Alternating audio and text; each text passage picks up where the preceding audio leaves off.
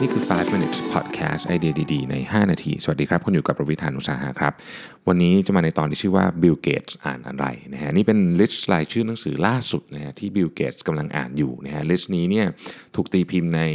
เดือนพฤษภาคมปีนี้นะฮะก็ก็เรียกว่าล่าสุดเลยนะครับ มีทั้งหมด 10 เล่มด้วยกันนะครับผมเคยอ่านแค่เล่มเดียวเองใน list นี้นะฮะเดี๋ยวต้องไปตามหาเล่มอื่นมาอ่านซะหน่อยนะครับ เล่มแรกชื่อ Life 3.0 นะครับผู้เขียนคือ Max Tegmark นะฮะ ไลฟ์3.0เนี่ยพูดถึงชีวิตหลังจากที่ AI ก็จะเข้ามามีบทบาทมากขึ้นนะครับเขาเขาพูดถึงในแง่มุมของการทดลอง based on behavioral science ต่าง ๆ ด้วยว่ามนุษย์จะมีการตอบรับยังไงกับกับการเข้ามาของ AI นะครับชีวิตเราจะเปลี่ยนแปลงไปยังไงนะอันนี้จะอาจจะช่วยให้เราเข้าใจอนาคตของเราเองมากขึ้นนะครับ Life 3.0 นะครับ อันต่อมานะฮะ should we eat meat นะครับบอลคลฟสมิธนะครับพูดถึงว่าเราจะทำยังไงที่เราจะเลี้ยงโลกนี้ต่อไปนะฮะโดยที่เราจะไม่ทำลายโลกโดยการลดการบริโภคเนื้อได้ไหมนะฮะเพราะว่าเนื้อจากสัตว์เนี่ยมันมันส่งผลและเป็นภาระกับสิ่งแวดล้อมเยอะนะครับ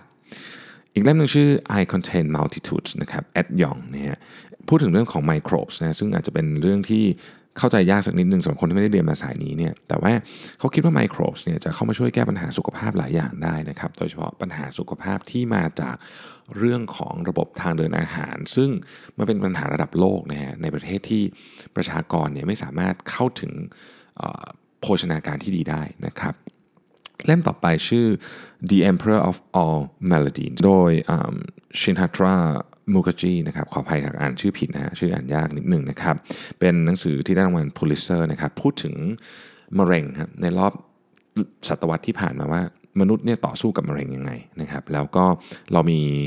ความก้าวหน้าทางวิทยาศาสตร์อะไรบ้างนะครับ ตลอดหนึ่งศตวรรษที่ผ่านมานี้นะฮะแล้วในอนาคตเนี่ยเราคาดหวังว่ามะเร็งจะถูกรักษายังไง นะครับเพราะมะเร็งเป็นหนึ่งในโรคร้ายที่ฆ่าชีวิตมนุษย์มากที่สุดบนโลกใบนี้นะครับ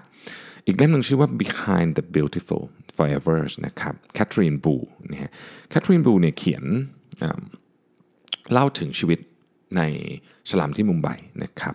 แล้วก็พูดถึงสลัมที่มุมไบเนี่ยในแง่มุมของเทคโนโลยีที่ basic ที่สุด คือเรื่องของสาธารณสุขนะครับเล่มนี้เนี่ยทำให้บิลเกตส์เนี่ยมาคิดถึงเรื่องของการทำยังไงให้ คนมีห้องน้ำได้ใช้เยอะขึ้น การสร้างห้องน้ำถูกลง เข้าถึงแหล่งที่ไกลได้มากขึ้นนะครับ อีกเล่มหนึ่งคือ Homo Deus เล่มนี้นะครับที่ผมอ่านแล้วนะฮะ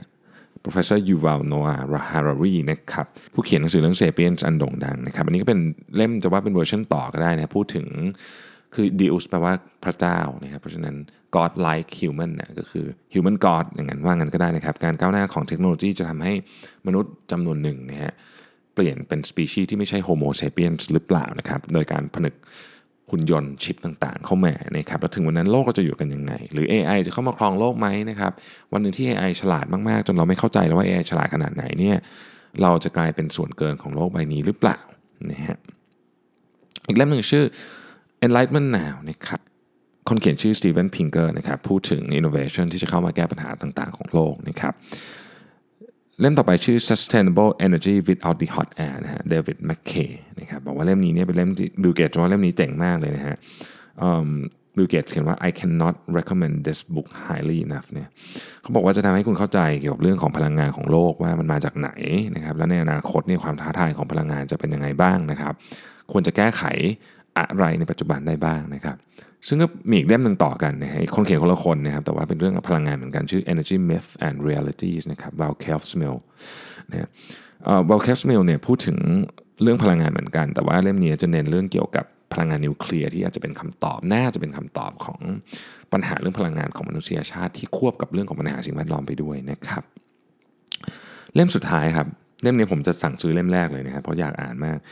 uh, the most powerful idea in the world นะครับ William Rosen นะ William Rosen เนี่ยบอกว่าคือมันมีอินโนเวชันต่างๆเนี่ยตั้งแต่สมัยนู่นน่ะเครื่องจักรไอน้ำเนี่ยแล้วมันเปลี่ยนแปลงวิถีชีวิตหรือเปลี่ยนแปลงความเข้าใจของมนุษย์ต่อโลกอย่างไรบ้างนะครับ เมื่อเราเข้าใจอดีตนะฮะอาจจะทำให้เราหาทางเดินต่อในอนาคตได้มากขึ้นนะครับ นี่คือ 10 หนังสือที่ Bill Gates อ่านอยู่ณตอนนี้ นะครับซึ่งน่าสนใจว่าหลายเล่มเนี่ยอาจจะไม่ได้เป็นหนังสือที่อยู่ในเรดาร์ของเรานัก แต่ผมคิดว่าการที่เราเข้าใจถึง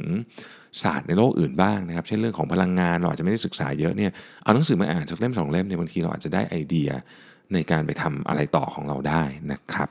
ขอบคุณที่ติดตาม 5 minutes นะครับ สวัสดีครับ